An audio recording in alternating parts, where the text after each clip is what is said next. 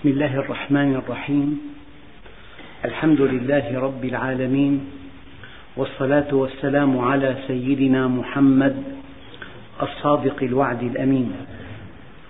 اللهم لا علم لنا إلا ما علمتنا إنك أنت العليم الحكيم.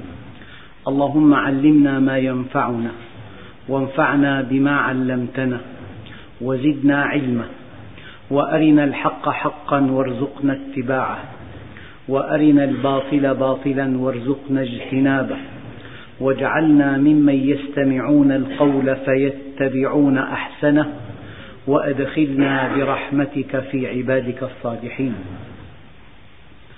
اللهم أخرجنا من ظلمات الجهل والوهم إلى أنوار المعرفة والعلم ومن وحول الشهوات إلى جنات القربات. أيها الإخوة الكرام مع الدرس الخامس والأربعين من دروس سورة الأنعام ومع الآية الرابعة عشرة بعد المئة وهي قوله تعالى أفغير الله أبتغي حكما؟ وهو الذي أنزل إليكم الكتاب مفصلا والذين آتيناهم الكتاب يعلمون أنه منزل من ربك بالحق. فلا تكونن من الممترين. أيها الإخوة أي إنسان كائنا من كان لا بد له من مرجع يرجع إليه.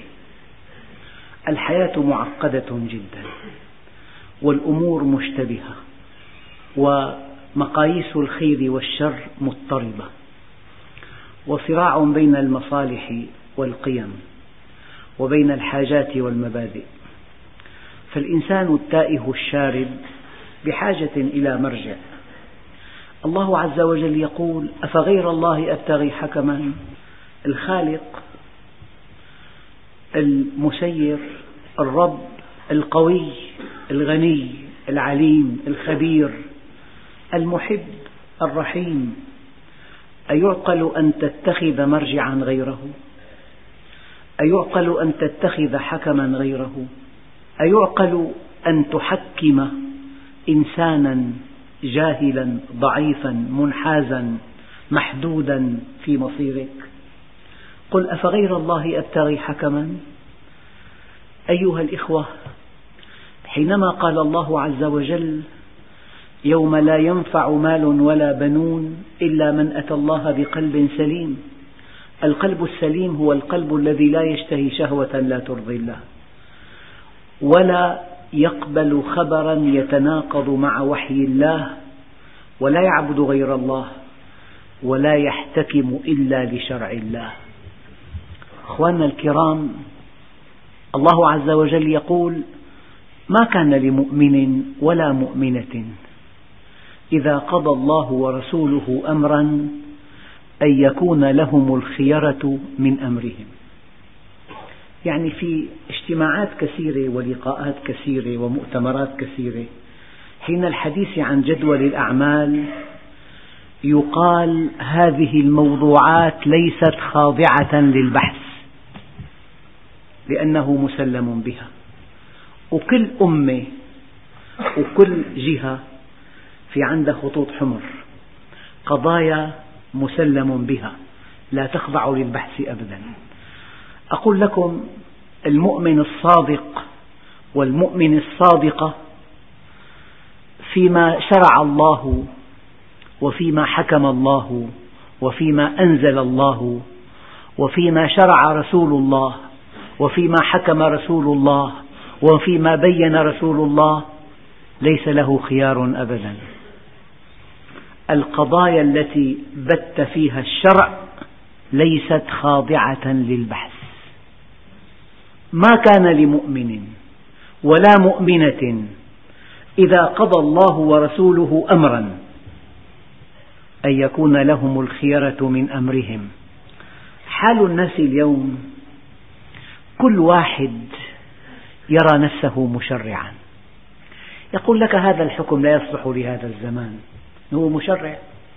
يقولون هذا عندنا غير جائز. فمن أنتم؟ حتى يكون لكم عنده رحم الله عبدا عرف حده ووقف عنده. من علامات إيمان المؤمن أنه لا يقبل مناقشة فيما شرع الله عز وجل. قل أفغير الله أبتغي حكما؟ المشكلة الآن أيها الإخوة أن كل شيء في الدين حتى المسلمات حتى الذي فيه آيات محكمات خاضع للبحث. تؤلف لجان تعقد ندوات تناقش قوانين نابعة من صلب القرآن قوانين الأحوال الشخصية نابعة من الشرع الإسلامي. هي معرض للنقاش ومحل البحث والأصح في هذا الموضوع أنها محل النقد. فلذلك أيها الإخوة علامة إيمانك أن الذي شرعه الله عز وجل مبدئيا غير قابل للبحث. لأنك مع طبيب يحمل شهادة عليا من بلد بعيد لا تناقشه أبدا بل تستسلم له. فكيف مع خالق السماوات والأرض. يا أيها الذين آمنوا لا تقدموا بين يدي الله ورسوله. لا تقدم اقتراحات لا تقدم اعتراضات لا تقدم بدائل لا تقدم قواعد.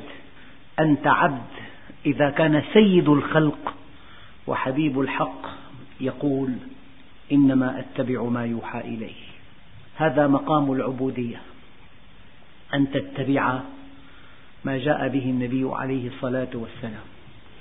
أيها الإخوة لعظم الموضوع ولخطورته ولأنه قد يلغي إيمان المؤمن جاءت الصيغة استفهاما إنكاريا. قل أفغير الله أبتغي حكما؟ معقول؟ يعني شاب له أب كبير كبير بعلمه كبير بآدابه كبير بتدينه كبير برعايته. ولهذا الشاب صديق منحرف لا يتابع دراسته يتابع رفقاء السوء من ملهى إلى ملهى. أيعقل أن يتخذ هذا الشاب هذا الصديق مرجعا له مستشارا وينسى أن أباه الذي أغدق عليه من الخيرات ما لا يحصى. يعني قضية أن تتخذ من دون الله وليا قضية أن تتخذ من دون الله حكما قضية أن تتخذ من دون الله مرجعا هذا يلغي إيمانك. ما كان لمؤمن ولا مؤمنة إذا قضى الله ورسوله أمرا أن يكون لهم الخيرة من أمرهم. لو تابعتم بعض الأخبار في أكثر الاجتماعات والمفاوضات واللقاءات يقال هذه القضايا تحتها خط أحمر ليست خاضعة للبحث. وأنتم أيها المؤمنون لك أن تدرس قضية في التجارة في الصناعة في السكنة في الزواج في الأشياء المباحة. أما في قضية بت فيها الشرع ممنوع أن تفكر في خيرية هذا الشيء أو عدم خيريته لأنه كما يقول علماء العقيدة الحسن ما حسنه الشرع والقبيح ما قبحه الشرع لأنه من عند الخالق. وكلما نمى إيمانك لا تحتاج إلى تعليل. علة أي أمر أنه أمر.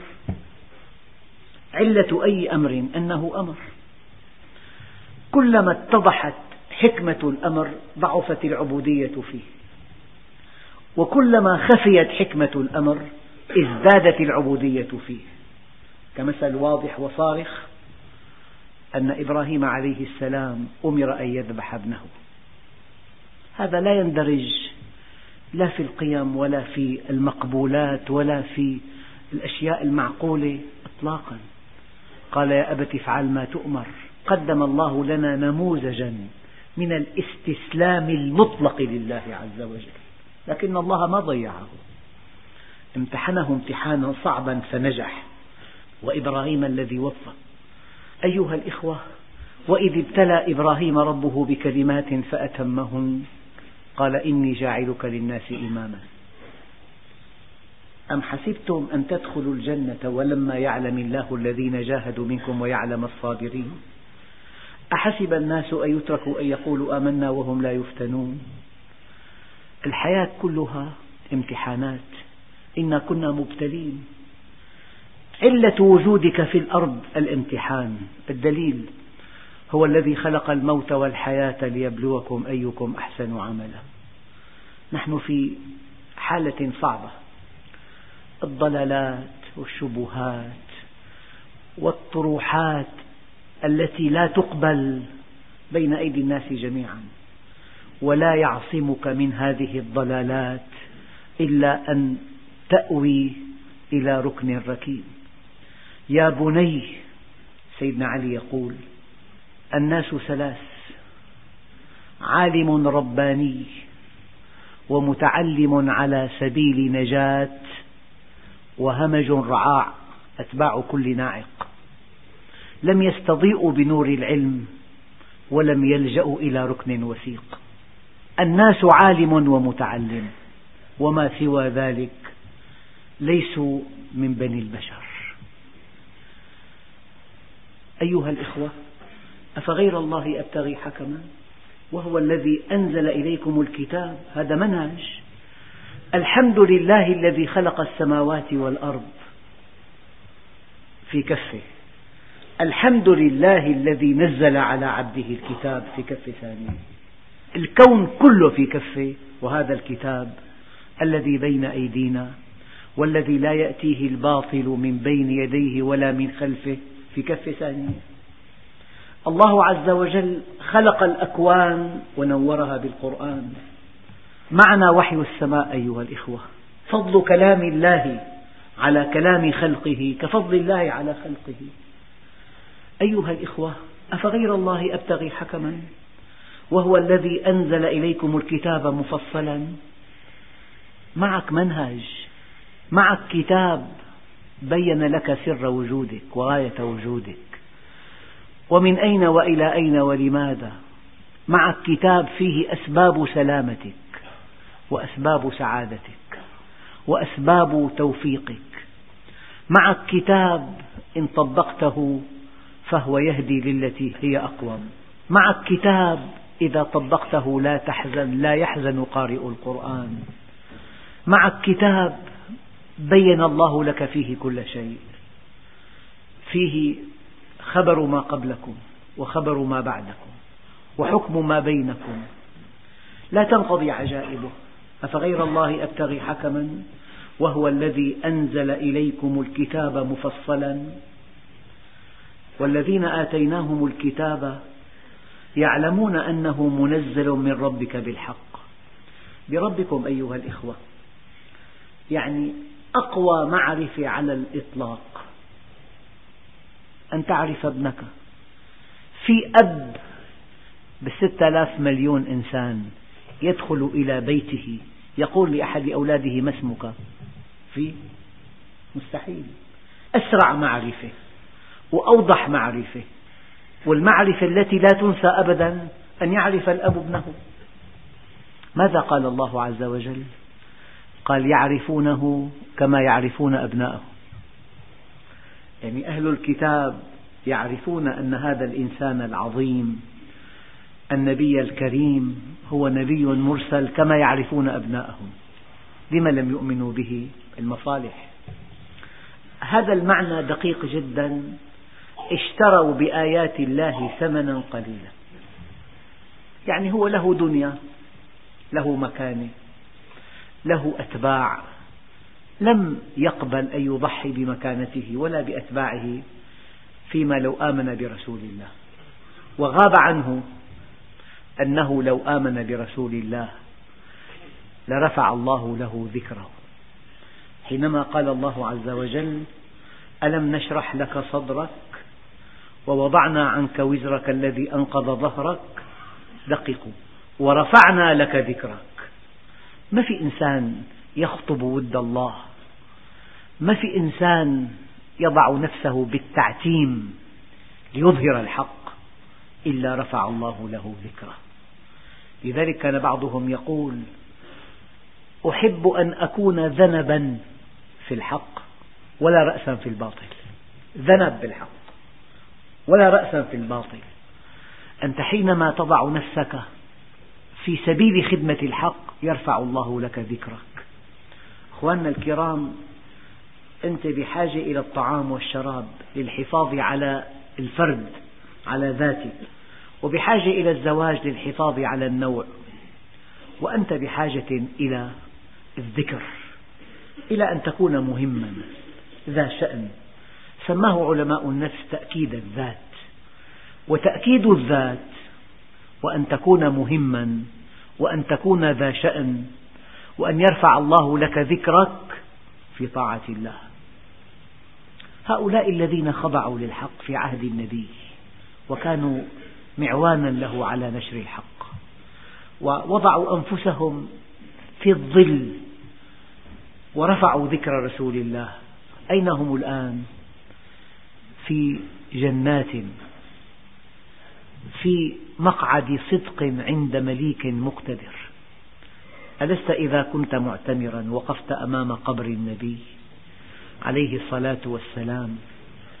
ثم تحولت عنه إلى قبر سيدنا الصديق. ثم تتحول عنه إلى قبر سيدنا عمر. هكذا السنة. هكذا آداب الزيارة. إذا هؤلاء الذين نصروا النبي عليه الصلاة والسلام رفع الله ذكرهم.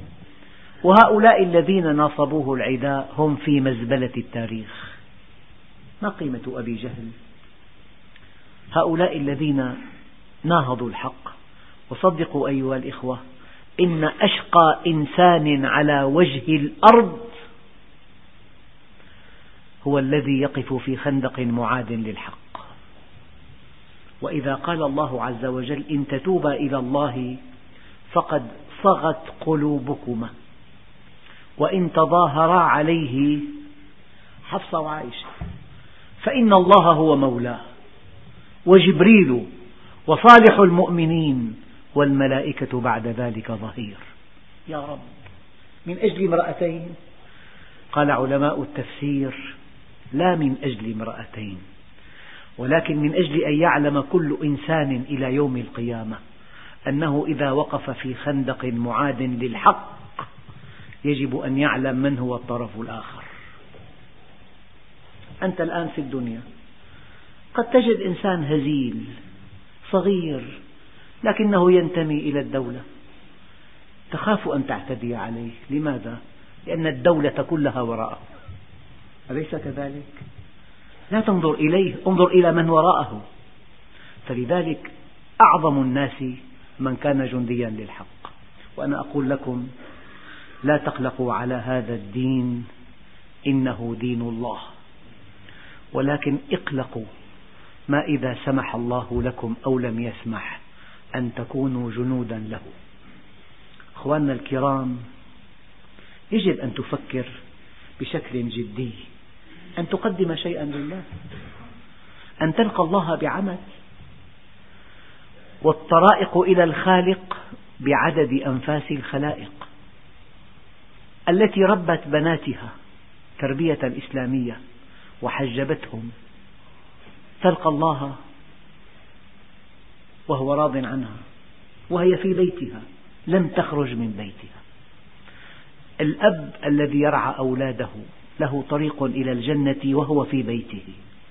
الأم التي تربي أولادها والتي ترعى زوجها لها طريق إلى الجنة وهي في بيتها. والذي يعمل عملا يقدم للمسلمين بضاعة جيدة بسعر معقول له طريق إلى الجنة. الطرائق إلى الخالق بعدد أنفاس الخلائق. الوقت الذي تمضيه في عملك. وقت طويل. ما قولك أن ينقلب عملك إلى عبادة؟ ما قولك؟ عملك حرفتك.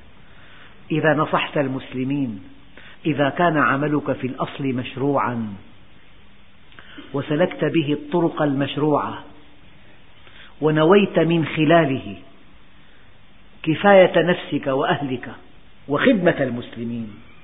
ولم يشغلك هذا العمل عن فريضة ولا عن واجب ديني ولا عن عبادة. انقلب عملك عبادة. ما قولك وأنت في عيادتك في عبادة؟ لأنك لا تبتز المرضى ولا توهمهم ولا تقول كلاما ليس صحيحا. وأنت في مكتب المحاماة أنت في عبادة. وأنت في دكانك في عبادة. وأنت وراء طاولة كموظف في عبادة. يأتي مواطن من مكان بعيد لا تقل له تعال غدا. تخدمه هذا عبد لله. فلذلك الطرائق إلى الخالق بعدد أنفاس الخلائق. ما كلف الله الناس أن يكونوا جميعا دعاة إلى الله. كل إنسان من ضمن عمله قد يصل للجنة إذا أتقن عمله وابتغى به نفع المسلمين. والله أخ يعمل في صناعة مواد غذائية للصغار. بيقول لي هذا الطفل الصغير الذي أخذ من أبيه عشر ليرات.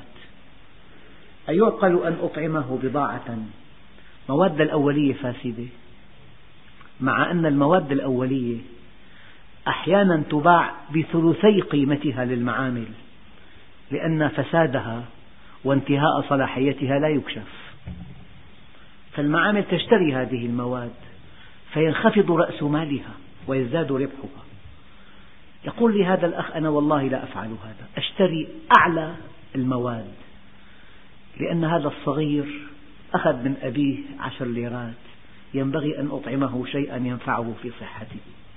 هذا الإنسان يعبد الله وهو في معمله. أخواننا الكرام العمل الصالح بين أيديكم جميعا الكلمة الصادقة النصيحة هي عمل صالح كبير. فالإنسان يجب أن تلقى الله بعمل.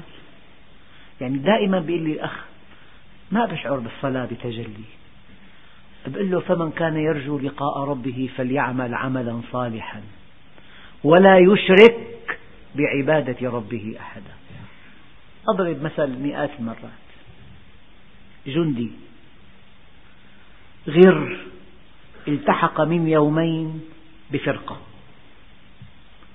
وعلى رأس هذه الفرقة رتبة عسكرية عالية جدا. بحسب النظام العسكري بكل جيوش العالم هذا المجند الغر لا يستطيع أن يقابل قائد هذه الفرقة. ولا بالأحلام. في قبله عشرات الرتب. إلا أن هذا الجندي الغر إذا وجد ابن قائد هذه الفرقة يوشك أن يغرق وألقى بنفسه وأنقذه. يستطيع في اليوم التالي أن يدخل عليه من دون إذن وأن يرحب به وأن يأتي له بضيافة وأن يجلس إلى جنبه. فمن كان يرجو لقاء ربه فليعمل عملا صالحا. أنت حينما تخدم الإنسان حينما تخفف عنه حينما تحل كربة من كربه من نفس عن مؤمن كربة نفس الله عنه كربة من كرب يوم القيامة. حينما تعالج مريضا حينما تطعم جائعا حينما ترعى أرملة حينما ترعى يتيما حينما تتكلم بكلمة الحق حينما تأمر بالمعروف حينما تنهى عن المنكر حينما تربي أولادك فأنت مع الله. لم لا تشعر بالخشوع في الصلاة وأنت في خدمة الخلق؟ بعضهم قال يا رب لا يحلو الليل إلا بمناجاتك ولا يحلو النهار إلا بخدمة عبادك. والله يا أخوان هؤلاء الذين توجهوا إلى خدمة الخلق هم أسعد الناس أسعد الناس.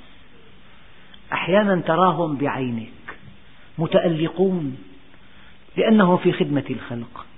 إنسان بلا عمل لا قيمة له إطلاقا.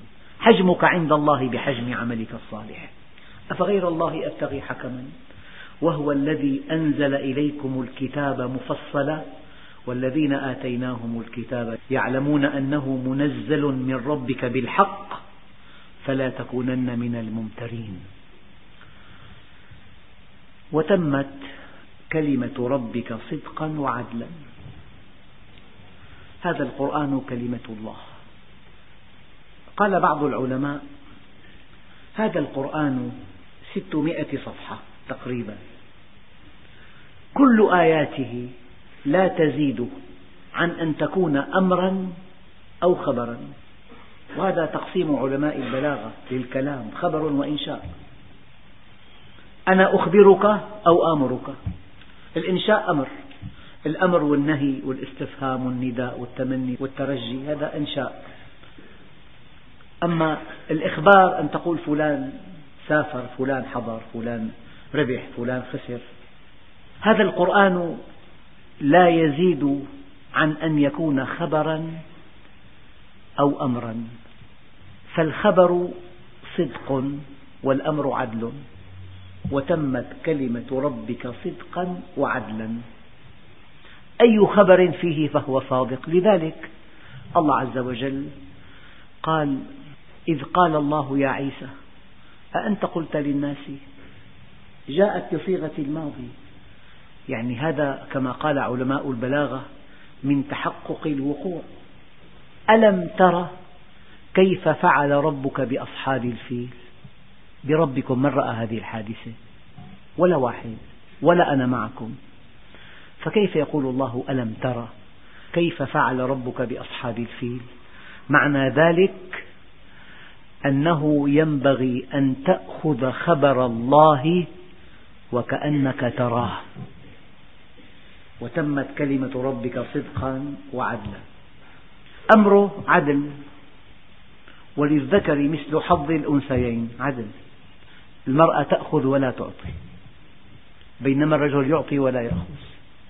لذلك الإله العظيم شرع لنا أنه في نظام المواريث للذكر مثل حظ الأنثيين. في معنى آخر أخطر شيء في حياتنا علاقتنا مع ربنا. بعض العلماء قال هذه العلاقة مع الله عز وجل تنتظمها كلمتان. يعني يا عبادي منكم الصدق ومني العدل. تتفاوتون عندي بصدقكم. أما أنا أعدل بينكم جميعا. منكم الصدق ومني العدل. لذلك قال تعالى إن أكرمكم عند الله أتقاكم. سيدنا سعد بن أبي وقاص هو الصحابي الوحيد الذي افتداه النبي بأبيه وأمه. قال ارم سعد فداك أبي وأمي. أن يفتديك النبي بأبيه وأمه شيء كبير جدا. وكان إذا دخل كان عليه الصلاة والسلام يداعبه كثيرا. يقول هذا خالي أروني خالا مثل خالي.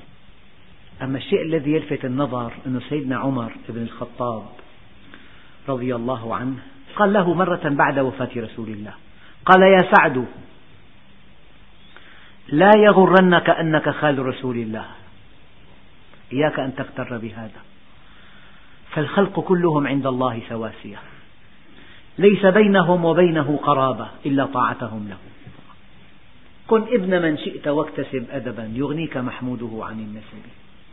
يعني إنسان بالتعتيم بالطبقة الدنيا الاجتماعية بالدرجة السفلى من السلم الاجتماعي. إذا كان مستقيما على أمر الله فقلامة ظفره تساوي مليون رجل. هذا الدين. يعني إنسان عبد حبشي. بمقياس الجاهلية في الدرجة الدنيا في المجتمع القرشي. أن يأتي إلى المدينة فيخرج عمر لاستقباله. سيدنا بلال يخرج عمر لاستقباله ويقول عن سيدنا الصديق هو سيدنا وأعتق سيدنا. هذا الإسلام. عبد حبشي. يقول عنه عملاق الإسلام هو سيدنا عن الصديق وأعتق سيدنا. سيدنا الصديق لما افتدى من سيده قال له سيده والله لو دفعت به درهما لبعتكه. قال له والله لو طلبت به مئة ألف لأعطيتكها. ووضع يده تحت إبطه وقال هذا أخي حقا هذا الإسلام. بالإسلام طبقية ما في أخواننا الكرام أقول هذه الكلمة منذ ثلاثين عاما. لا يضاف على كلمة مؤمن ولا كلمة ولا كلمة مؤمن فقط.